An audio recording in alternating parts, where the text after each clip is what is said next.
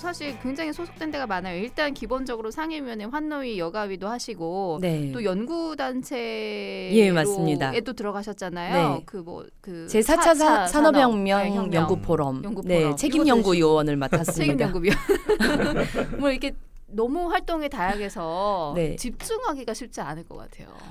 어, 근데 우선 가장 기본적으로 집중해야 되는 게 저는 이제 분명히 상임이라고 생각하고요. 네. 특히나 제가 환경노동위원회는 제가 1순위 위원회로 신청을 했었거든요. 네. 신청을 원래 한국인노동을 하셨습니까? 네, 이렇게 음. 그할 수가 있어요. 1, 2, 3순위를 그렇죠. 신청할 수 있습니다. 음. 그래서 1순위 환, 환경노동이, 2순위 교육문화체육관광이, 음. 3순위 미래차 네 미래창조과학 통신 근데 음. 네, 신청을 했었습니다. 그렇게 뭐 통틀어서 인기가 그렇게 많은 부 그 위원회도 아니고 특히 여성 의원이 이게 상임위로 선택하기가 더더군다나 쉽지 않은 위원회인데 어떻게 일순위로- 원래 좀 밀려서 가는 데죠. 초선들이 가, 어쩔 수 없이 밀려서 가는. 그, 아무래도 그렇, 다고 하더라고요.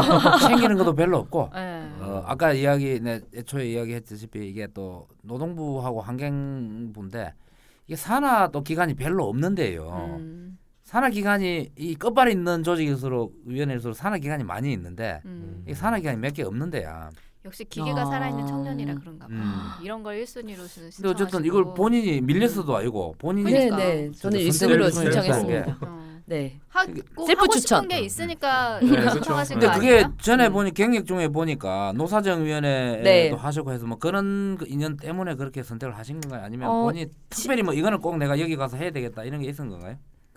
제가 NGO 활동을 하면서 청, 그러니까 청년이 우리 사회에서 해결하고 싶은 프로젝트들도 많이 하긴 했지만 이 청년들이 처한 지금의 상황 자체를 타개하기 위한 노력도 이제 청년 NGO는 해야 된다고 봤고 어쨌든 청년 문제 가장 심각한 게 뭐겠습니까? 일자리잖아요. 네.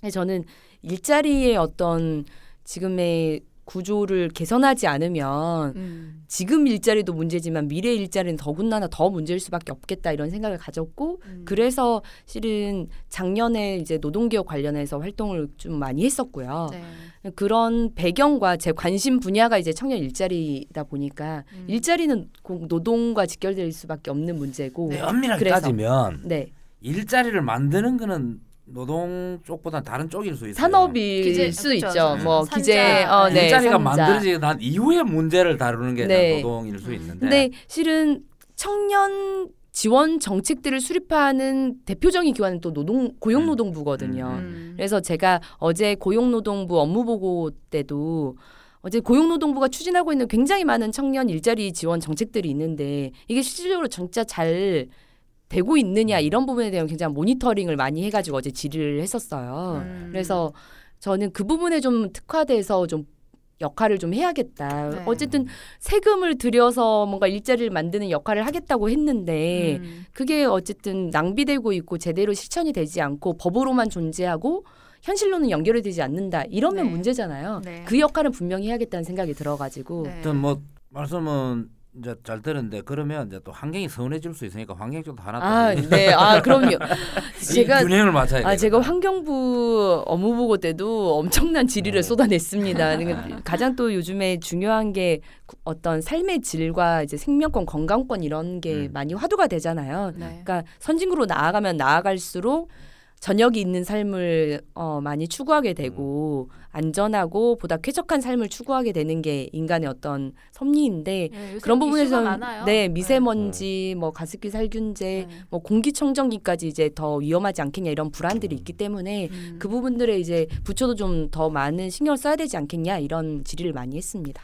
사실 빛은 안 나지만 이 환노이라는 게 우리 삶하고 굉장히 밀접하고 네. 정말 말씀하신 것처럼 삶의 질과 아주 밀접한 거기 때문에 저는 좀 정말 잘해주셨으면 저희도 좋겠어요. 의미 있는 네. 아 대단히 중요한 저 음. 위원회인데 어쨌거나 좀 빛이 나는 이제 자리는 아닐 수 있는데 어, 빛이 안 나지만 중요한 일을 스스로 찾아서 어쨌든 선택한 거에 대해서는 대단히 음. 빛이 나도록 하겠습니다. 네. 중요합니다. 네. 근데 우리 이제 새누리당에서 그 작년 에, 지금 19대 때 폐기가 되고 이제 다시 추진하지만 노동개혁법 네. 이게 통과가 돼야지 청년 일자리 많이 생긴다 이렇게 네. 처, 이제 새누리당에서는 주장을 하고 있고 야당에서는 그렇지 않다 네. 이렇게 주장을 하고 있는데 한번 설득을 좀 해주세요. 이게 왜 청년 일자리를 창출하는 법인지.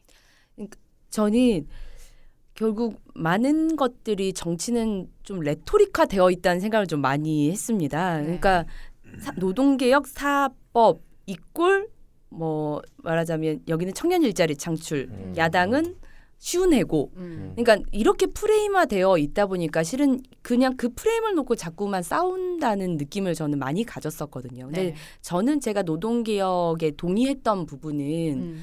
어쨌든 이 이런 법들이 만들어진 문제의 인식과 배경 안에는 네. 모든 분들이 공감하시겠지만 이중 구조의 문제. 그래서 정규직은 갈수록 과보되고 음. 정규직이 아니게 되면 정말 비정상적인 어떤 처우와 불합리적인 그런 대우를 받는 지금 이 상황들이 어떤 측면에서 개선이 돼야 된다. 음. 그리고 청년 일자리는 어쨌든 노동도 어쨌든 총량이라고 하는 게 일정 정도는 존재하는데 음. 계속 과보되면 될수록 들어가는 진입 장벽은 더 높아질 수밖에 없거든요. 그래서 음. 우리나라와 거의 일본 정도만 갖고 있는 그 호봉제와 연공서열 임금 제도 음. 그리고 철저하게 이제 정년 연장까지 도입되면서 철저하게 더 과보화된 지금 이 시스템에서는 청년들이 이렇게 들어갈 수 있는 공간 자체가 없다라는 거예요. 음. 이 부분에 대한 문제 인식. 네. 근데 이 부분을 어, 지금부터 이제 시작해서 지금부터는 이제 그럼 직무 성과를 기반으로 네. 어, 더 이상 이제 호고, 호봉제나 연공설 도입 없이 음. 능력을 기반으로 한 일자리 체계를 다 전반적으로 다 바꾸자. 음. 아예 체절 개선 100% 하자.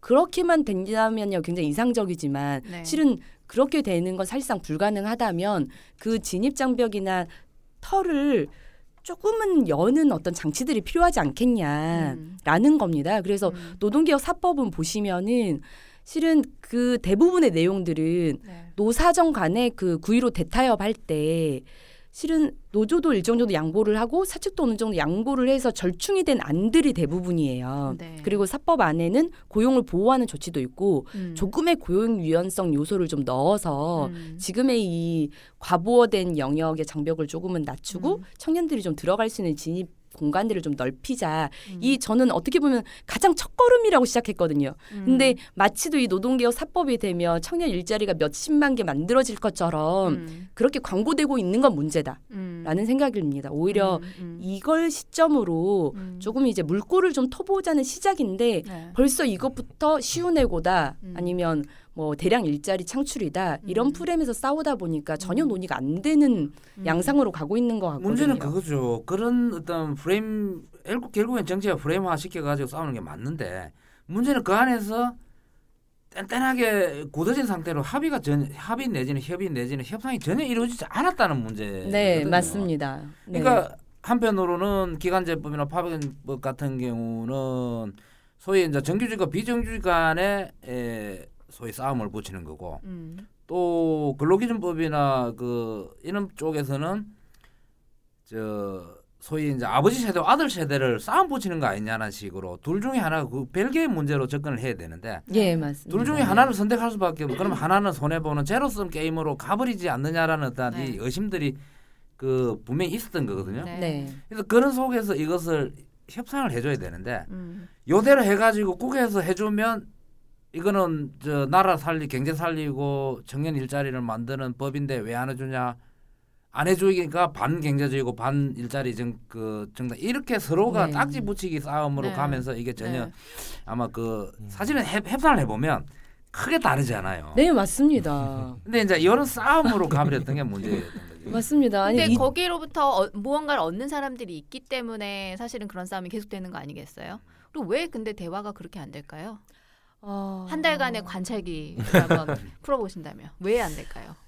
근데 제가 한 달간 관찰을 하면서는 잘 모르겠지만 적어도 어제 고용노동부를 할 때 이제 환노 위원분들끼리 이제 관련해서 업무지 업무 보고 때 이제 사대 입법에 대해서도 잠깐 얘기가 나오긴 했었거든요. 네. 근데 어 아무래도 이게 새누리당에서 또 사법으로 이렇게 어 이걸 당론발의로 또 이렇게 하다 이렇게 하다 보니까 이건 이제 19대 때 실은 논의가 됐던 법안인데 음. 이제 20대 국회에서 이걸 다시 재논의를 하는 데 있어서 19대 거 법안을 그대로 이렇게 가져오다 보니까 네.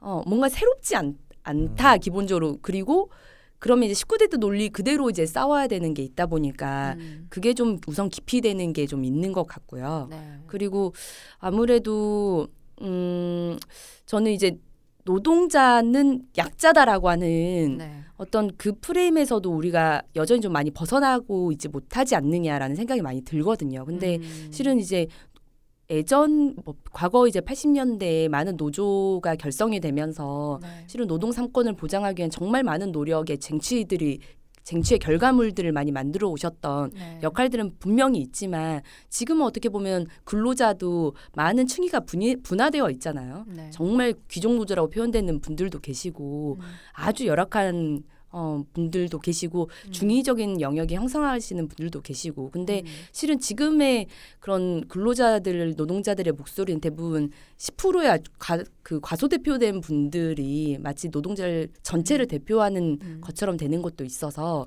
근데 우리 그 부분에 좀 힘이 많이 실리는 측면도 있는 것 같습니다. 근데 사실 지금 음. 우리 이제 노동조합 가입률이 10% 정도밖에 안 되는데, 그러니까 양대 노총이 있죠. 한 어, 민주노총과 한국노총이 있는데, 근데 우리 최저임금위원회에도 들어가는 분들이 이런 분들이란 말이에요. 그러면 정부가 지금 신 의원님 말씀하신 것처럼 노동자의 어떤 층위도 굉장히 다양해졌다고 한다면 그분들이 최저임금위원회에 들어가서 그런 이야기들을 하실 수 있는 공간이 돼야 되는데 우리 현실은 그렇지 못하라는 거죠. 그러니까 네, 제도가 그걸 맞습니다. 끌어가주질 전혀 못하기 때문에 그 안에 지금까지 노동운동 하셨던 분들이 수십 년간 지금의 노동 환경을 만들기 위해서 싸우셨던 그분들은 과거의 프레임에서 벗어나기가 사실은 쉽지 않다고 한다면 제도가 그걸 깨줘야 되는데 이걸 못하고 있는 거예요. 맞습니다. 19대 때도 그래서 노사정위원회법에 그 근로자 한국노총 지금 한국노총 대, 근로자 대표들만 참석을 하고 계시는데 네. 그게 아니라 조금 자영업 뭐 청년 음. 이런 분들도 들어갈 수 있도록 그 노사정위원회 법을 개편하는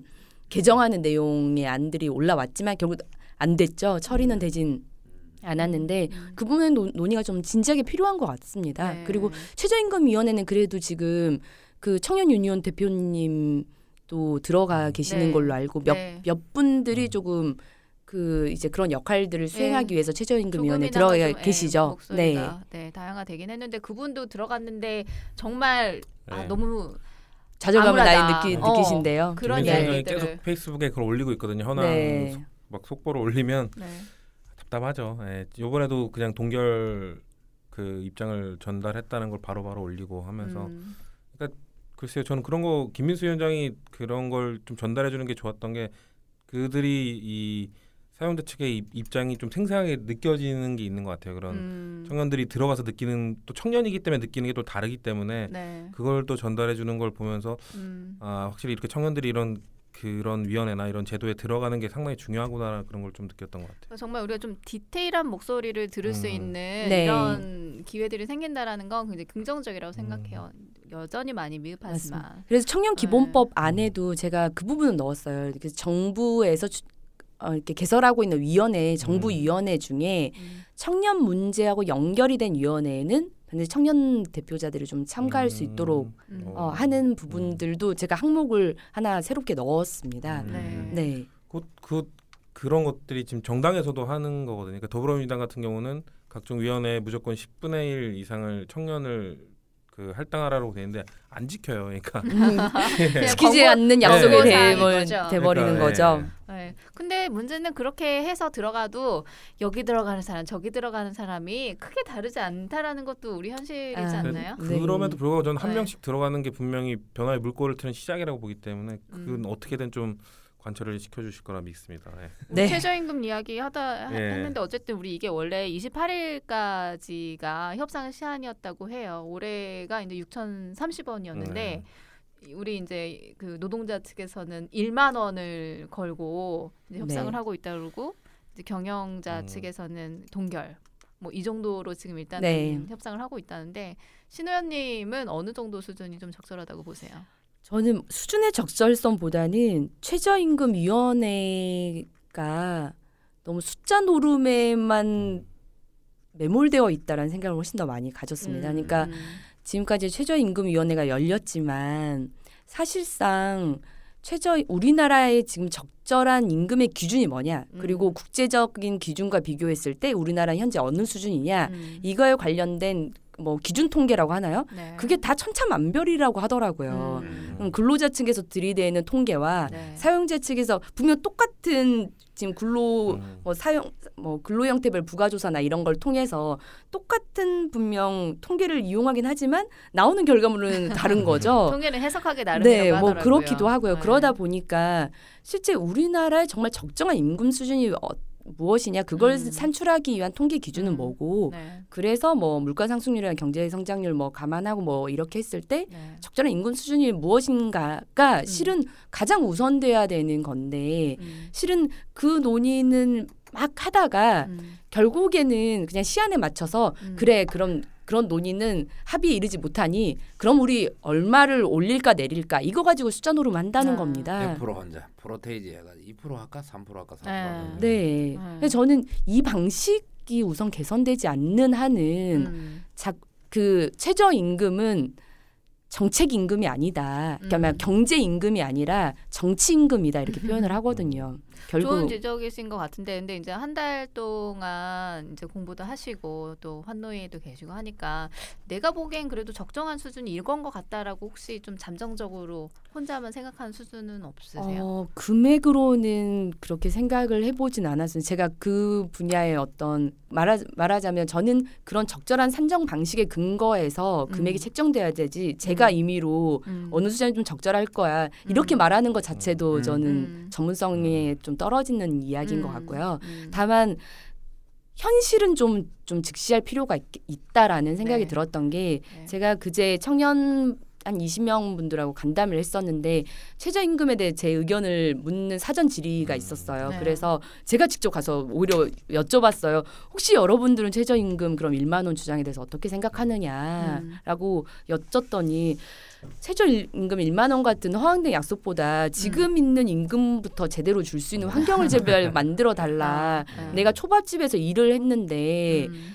계약서를 쓰길 요, 요구 하더라. 3개월 이상 근무하지 않으면 임금의 10%를 깎겠다라고 하는 음. 내용을 음. 계약서에 쓰기로 쓰도록 했고 음. 아, 여전히 아직도 예전에도 한번 지적이 됐었는데 프랜차이즈 빵집에서 음. 여전히 수습 기간을 두고 음. 일주일 동안 수습 기간이면 3일은 어, 아예 안 주고 음. 나머지 3일은 1급의 반절을 준, 아. 줬다는 겁니다. 그리고 경남 파렴치하네요, 지역에서. 아르바이트 했던 어, 친구는 시급이 4,500원이었다고 하고요. 그러니까 아. 이런 현실이 음. 극복되지 않는데 무슨 최저임금 을 무엇이 올리고 내리고 무슨 자기한테 무슨 의미가 있냐라는 아. 거였어요. 그래서 음. 신혜연님 혹시 알바 좀 해 보셨어요? 저 엄청 많이 했죠. 뭐 해 보셨어요? 횟집, 분식집, 고깃집. 저 그래서 갈비 정말 잘 잘라요.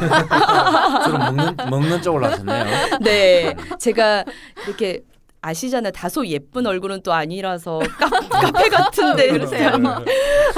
뭐 치현 씨도 고기 되게 잘 자르는데. 고, 저는 고깃집 알바는 해보지 않았지만 고기는 정말 잘. 잘 아. 정말요? 아 갑자기 왜 얘기가 나왔죠? 네. 그냥 여야 고기 배틀을 한번 해보자 싶어서. 아, 제가 자신 있습니다. 네, 그래서 이 부분에 대한 진짜 음.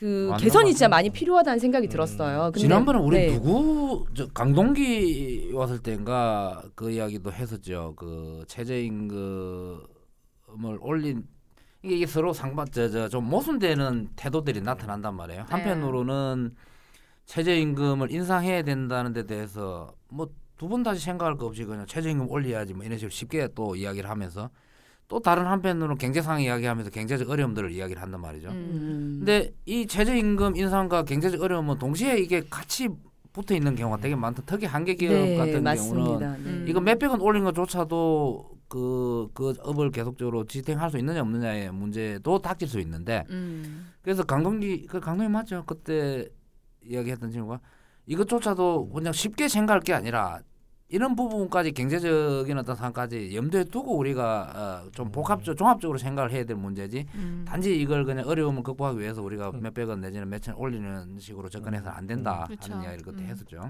음. 논의를 조금 정치화할 필요가 있는 것 음. 같아요. 네. 자, 우리 또 청년의 수입과 관련해서 우리 청년 수당 이야기 하고 넘어갔으면 좋겠는데 오늘부터 서울시에서 청년 수당 그 지급하기 위해서 신청을 받는다고 하더라고요. 아, 근데 그렇습니까? 이제 새누리당 네. 그리고 정부에서는 그 서울시의 청년 수당 그리고 성남시의 청년 배당. 배당. 대당, 배당. 아, 이게 네. 헷갈려요 항상. 요 두 개에 대해서 굉장히 좀 부정적인 입장을 갖고 있는데 네. 우리 신 의원님은 어떻게 보세요? 실은 저도 제가 그 청년 수당과 배당 배당은 작년에 이제 이미 시행이 됐고 그렇죠. 예. 네, 청년 수당도 근데 작년 그 여름 이후쯤에 나오게 된 이제 시책이라서 그때는 제가 청년 NGO 대표로 있었을 때니까요. 음. 근데 저도 어 조금은 좀 우려스럽게 좀 봤던 부분들이 있습니다. 네. 첫 번째로는 우선 연 3천 명을 대상으로 이제 지급을 한다는데 그 지급의 기준 자체가 굉장히 모호했거든요. 음. 네, 그러니까 말하자면 그때 당시에는 이제 사회 참여 계획서를 제출을 하면 네. 그걸 가지고 심사를 해서 선정을 하겠다는. 근데 음. 그거에 지금도 조금 달라지지는 않았습니다. 그러니까 이제 그거를 청년 일자리를 하기 위한 자기 계획서로 내용을 조금 수정했던 걸로 제가 기억을 하거든요. 음. 그러니까 계획 그때 당시에는 사회 참여 계획서였는데 네. 이번에는 자기가 일자리를 어떤 방식으로 이제 활동할 일, 구직을 위해 어떤 노력을 할 것인가를 음. 계획서에 밝히는 내용으로 조금 좀 조정을 한 걸로 알고는 있는데 네. 어쨌든 3천 명을 서류를 보고 뭐 면접을 하거나 어떨지 모르겠지만 선정을 한다는 거예요. 근데 음. 대부분 그그 청년 수당의 도입 취지 자체가 일자리도 없고 근로 의욕도 떨어지고 음. 그래서 어떻게 보면 우리 사회에 철저히 좀 배제되어 있는 니트족 음. 일할 의욕도 있고 교육도 음, 훈련도 받지 음, 않는 음. 그런 니트족들이 자립을 할 수 있도록 하는 게 굉장히 중요하다. 네. 그 문제인식에서 출발을 했거든요. 그러니까 음. 그 문제인식에 출발한 건 굉장히 좋은 거죠. 음. 근데 말하자면 그렇습니다. 우리가 고용노동부에서 진행하는 정부의 아니 굉장히 많은 일자리 대책들 있지만 음. 실은 몰라서 참여를 못한 사람들이 대부분이거든요. 네. 그 그렇잖아요. 음. 홍보가 잘 안. 모르는 네. 근데 네. 서울시가 이런 청년 수당의 정책을 하고 있다라고 하는 것들을 기본적으로 알고 아, 분명히 알아야 된다는 거예요. 왜냐하면 신청 기간이 있을 거고 네. 음, 공고를 내서 해야 되니까요. 그걸 알고 음. 그리고 그 신청서가 몇 장의 분량이 될지는 모르겠지만 음. 철저하게 나, 내가 얼마나 그 3천 명 안에 들어야 되는지를 음. 그 신청서에 잘 작성을 해야 되는 사람일 거예요. 네. 그게 과연 니트족일까요? 음. 그런 부분에 대한 문제 인식이 음. 그러니까 니트족의 자립을 지원하고 그래서 음. 올바른 사회 구성원으로 성장을 하도록 하자. 음. 그게 굉장히 필요하다. 아, 그 음. 부분은 진짜 100% 동의. 근데 음. 그게 3천 명을 대상으로 선발을 해서 음. 어, 수당을 이렇게 지급하는 방식이 음. 그 선정 과정도 그렇고 그 대상이 되시는 분들이 정말 우리 사회에서 보호와 영역이 필요한 실제로 그 도움이 필요한 분들이 참여하게 될 것이냐 음. 결국은 누군가 결국 서울시가 공모전을 시상해서 공모전을 열어서 상금을 주는 행위와 뭐가 좀 다를. 수 있겠냐 음. 이런 부분의 문제 인식에서 그렇게 뚜렷한 그 해답을 제가 발견하진 못했던 것 같아요. 그 성남시 배당 같은 경우는 일괄 24살인가 지급했죠. 25살인가 네. 일괄 지급인데 네. 그러면 그거 같은 경우는 또 그것도 마찬가지로 같은데. 24살이 됐기 때문에 로또 받은 거죠. 그런가요? 좀 그냥 성남시와 서울시 아예 다른 정책이잖아요. 네. 그러니까 전 서울시 정책 그 청년 정책 관련해서 뭐 회의할 자리가 있었는데 저도 그때 뭐 비슷한 이야기를 했었는데 그러니까 음.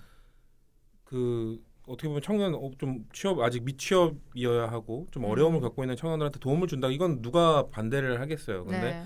저는 아까 말 그 신현이 말씀하신 그런 뭐 계획서를 내야 되고 공정성을 담보하려면 결국 그런 게 필요하긴 한데 맞습니다. 저는 뭐 이렇게 돈을 주면서 조건을 요구하면 안 된다고 생각하거든요. 차라리 이걸, 줘야 돼. 이걸 받으려면은 뭘 제출하고 음. 뭘 확인을 너가 입증을 하고 막 이런 것들이 있다면은 이게 무슨 복지 정책이냐. 그거, 복지가 그거 없이 아니라- 하려 그러면 싹다 음. 줘야 되는 거지. 그렇죠. 3천 명이. 차라리 그렇게 못 할 거면 저는 공정성을 담보를 못 할 거면 근데 그렇게 이거는 좀 돈이 없으니까 그러지. 또 치훈 씨는 보편적 복지를 주장하시는 거군요. 뭐 굳이 그렇게 또 이렇게 프레이밍을 하신다면 프레이밍을 하신다면 음, 네. 아, 하여간 좀 그래요. 청년 문제에 대해서도 네. 사실 이렇게 돈을 조금 주는 문제에 대해서도 음. 이렇게 많이 갈리는데 네. 이- 이거 사실 이건 굉장히 하나의 정책일 뿐인 건데 그 거대한 청년인 청년 세대 우리 청년 세대 근데 몇, 몇 명이죠 지금 현재 우리나라? 음, 아까 말씀하신 19세부터 39세까지 보면 몇190 명? 만명 정도 되지 않나? 음. 제가 그렇게 기억하고 있는데 190만이요. 그것밖에 안 돼요? 아, 이, 그러니까 2, 30대 말씀하시는 네. 거죠? 2, 30대 좀뭐그 정확히 몇만 명인지 모르겠는데 유권자 비중이 음.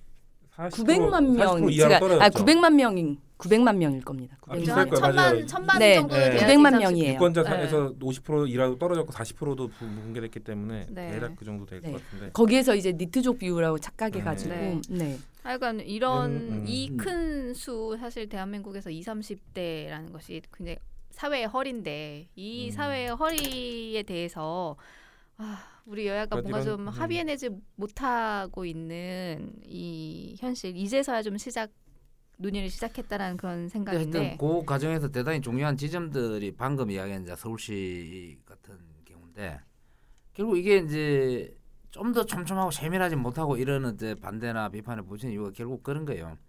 우리가 어떠한 정책에 대해서 뿌리부터 차근차근 추적을 해가지고 준비하고 분석하고 해가지고 어떤 결론을 내놓는 이런 방식에서 출발했다기보다는 돈을 줘야 된다 목표를 먼저 설정하고 음. 거기에 대해 끼. 맞춘 네. 것이 아닌가 하는 음. 느낌을 지울 수가 음. 없는 아. 정확한 지적이시네요. 네. 그러니까 이제 신의원님도 마찬가지고 앞으로 이제 의원으로서 뭐 여러 가지 이제 어, 의정 활동을 하죠 할 텐데 항상 이 명심해야 될 게 그런 거 아닌가. 네. 목표를 먼저 설정하고 끼 맞추다 보면 나타나요. 네. 물론 때론 그게 필요하기도 해요. 정말 왜냐하면 그것 자체가 정말 어려운 사람들한테는 그것조차도 어, 다시 한번 일어서는데 줄수 있, 어, 저, 일어서게 만드는 용기이기도 하고 실질적인 지원일 수도 있는데 음. 어쨌거나 일반적으로 우리가 볼 때는 목표를 마, 목표를 정해놓고 거기에 끼 맞추는 게 아니라 어떠한 결과로서 그 목표가 저, 저, 설정되는 이 구조로 가야 되는 거 아닌가 싶네요.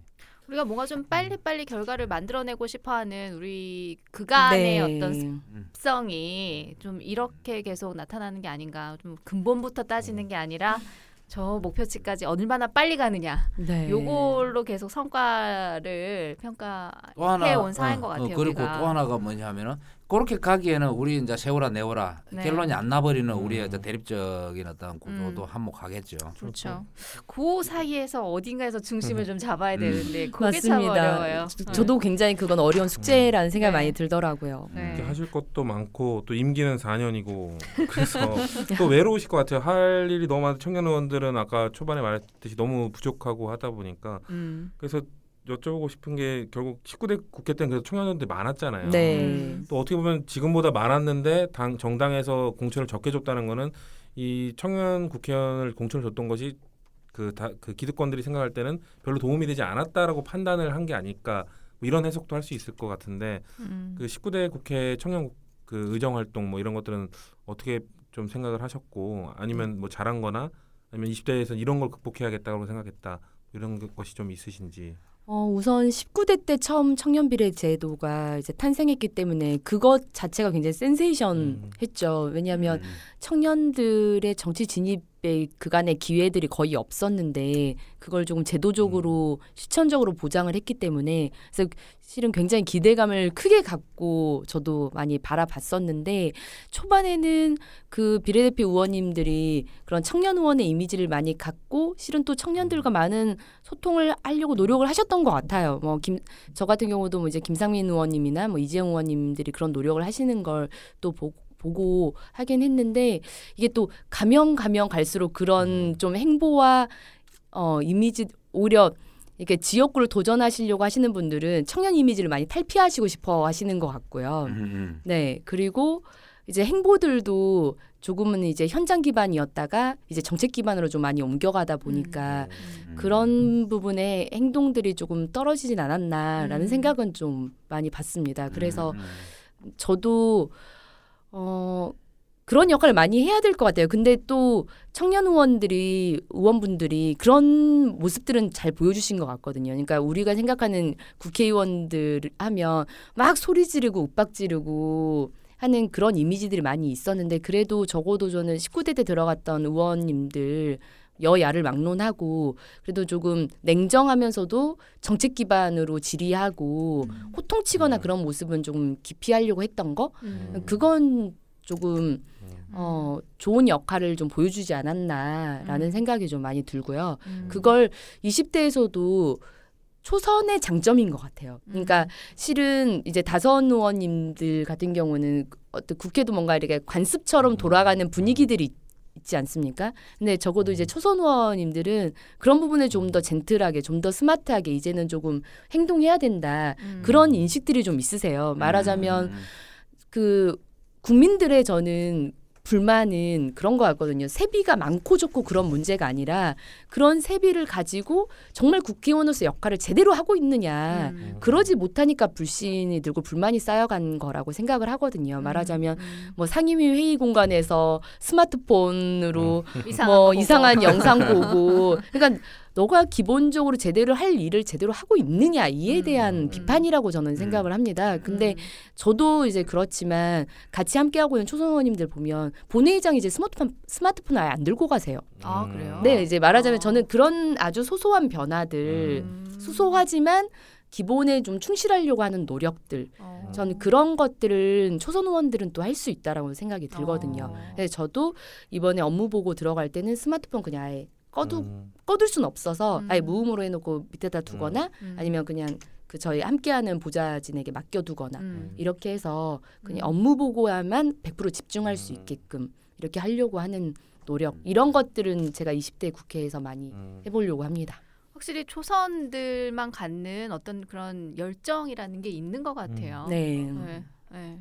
그걸 좀 잘 살릴 그걸 수 요구받기 있게. 때문에 조선 의원이 된 거거든. 네. 아, 네, 네, 변화, 네. 혁신, 음. 네. 네, 변화의 기수가 돼야죠 그래서 정말. 이번에도 뭐 네. 기사 나신 게 그 BMW 나왔잖아요. 버스, 메트로 아, 뭐, 네, 그랬어요? 어. 네, 그걸 지금- 타고 다니시겠다고 선언을 하셔서 아, 그러니까 그랬어요? 근데 먼 지역을 갈 때는 어쩔 수 없지만 음. 출퇴근 음. 네. 근데 뭐 선언한 건 아니고 선언 인터뷰였나 그냥? 그냥 아, 근데 아니, 해놓고 나면 나중에 사람들 눈길이 또 있어서. 네, 그러니까 저는 그렇게 생각했어요. 그러니까 음. 무조건 대중교통만 타 대중교통만 타고 다니겠습니다. 그런 게 아니라요. 아닌데. 저는 그냥 그냥 자연 저는 그게 자연스러운 거라고 음. 생각했어요. 그러니까 말하자면 기동성 때문에 차량도 저는 있어야 된다고 생각을 그쵸? 했기 때문에 음. 차량은 또 렌트를 했거든요. 음. 그런데 제가 이제 불광동에 살고 있는데 불광동에서 출근할 때 뭐 월요일 뭐 이런 때 같은 경우는 차로 이동하는 시간이나 제가 대중교통 타고 늘 이용 했었지만 음. 대중교통 이용하는 시간이 별 차이가 음. 없거든요. 음.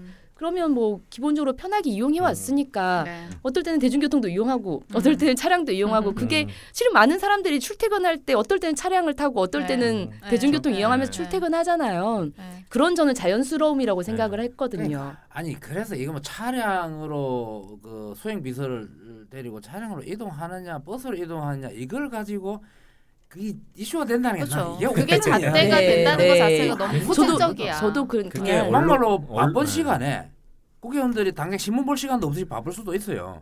그럼 차량으로 음. 이동하면서 앉아가지고 그 시간에 신문 지금 당장에 뭐가 되는지 이런 거 확인할 수도 있는 그러니까 거고. 그게 그럼요. 언론에서는 막 외국 뭐 유럽 국회의원들이 자전거 타고 출근하는 거 네. 그, 런게 뭐 문화도 다르고 형, 여건도 다르기 때문에 그런 건데 그것도 네. 국민들은 그거 보면은 그러니까 기본적으로 예. 하는 일에 대해서 신뢰를 갖지 그쵸. 못하기 때문에 네. 그 네. 주변부를 건드리는 거라고 봐요. 네, 그래서 저는 저도 한 가지만 좀 이건 간단하게 답을 듣고 싶어요.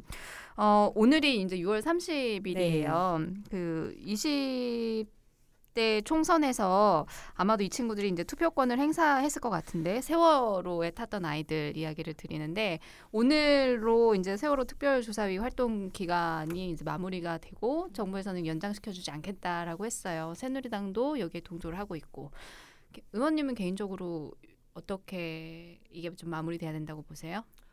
어, 가장 중요한 건 저는 우선 그 사실 자체를 우리가 조금 기억하고 인지할 필요는 분명히 있다. 근데 전 그게 어쨌든 많은 청소년 분들의 목숨을 앗아갔고 음. 그 가족분들의 상처와 피해는 누구도 씻겨줄 수가 없거든요. 왜냐하면 저는 2000, 그 2013년도부터 연평해전 유가족분들하고 많은 관계를 맺으면서 활동을 네. 했었어요. 그분들도 상황과 여건은 좀 다르지만 음. 이제 나라를 지키다가 여섯 명의 자기 아들들을 잃게 된. 예. 그분들의 상처는 지금 14년이 지났지만 아직도 치유가 안. 치유 안 되거든요. 네. 그러니까 저는 그 세월호 참사의 모든 원인은 결국 우리 부실한 안전 문제였고 음. 그그 문제 때문에 많은 아픔을 고스란히 겪어야만 했던 건 우리 국민들이었고 음. 그래서 그 안전 대책을 얼마나 명확히 세우고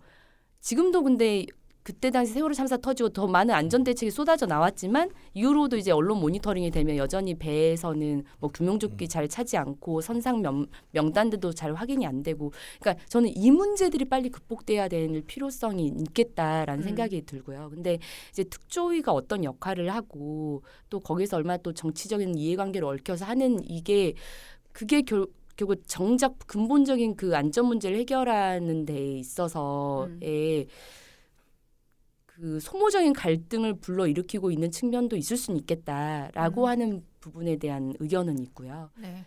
이견은 사실 있지만 오늘은 여기까지 말씀을 듣는 걸로 하고 우리 오늘 굉장히 재미있게 그리고 참 폭넓게 이야기를 한 것 같아요 청년에 대해서 의원님 이제 가시기 전에 우리 네. 청년 세대에게 한 말씀 해주신다면 네.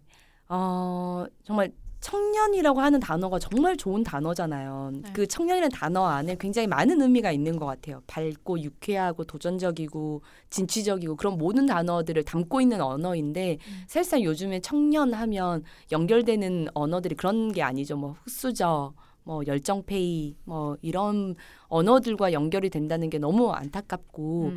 다만 그래도 여전히 중요한 건 이 청년 세대가 올바르게 꿈을 꾸고 그들이 능력껏 일할 수 있는 기회를 갖고 그다음에 자립할 수 있는 환경이 주어져야만 우리나라에도 미래가 있다는 거예요. 근데 그러지 않고서는 정말 우리나라가 어 정말 미래가 없는 사회가 될 것 같아서 음. 어 저도 제가 이 의회라고 하는 공간에서 그 청년들이 능력 맞는 일자리를 가질 수 있는 환경을 어떻게든 만들어낼 수 있는 구조를 많이 고민하고 또 지금 안 되고 있는 정책 아, 제대로 실천에 옮겨지지 않는 정책들 정말 잘 되도록 모니터링하고 문제 제기할 테니까 청년 여러분들도 힘내셔서 자신의 꿈을 찾아가는 일에 집중하셨으면 좋겠습니다. 네. 청년 문제 해결에 있어서 전위 부대가 되겠다고 자처하신 거나 마찬가지라고 생각을 해요. 네. 좀 어깨가 굉장히 무겁다고 말씀하셨는데 좀 당분간은 더 무거웠으면 좋겠고요. 우리 청년들하고 많이 소통하시고 또 치우 씨 네. 여와 야가 소통을 좀 많이 했으면 좋겠어요. 네. 아주 좋습니다. 네. 의원님 오늘 시간 내주셔서 감사드립니다. 수고하셨습니다. 네, 감사합니다. 감사합니다. 수고하셨습니다.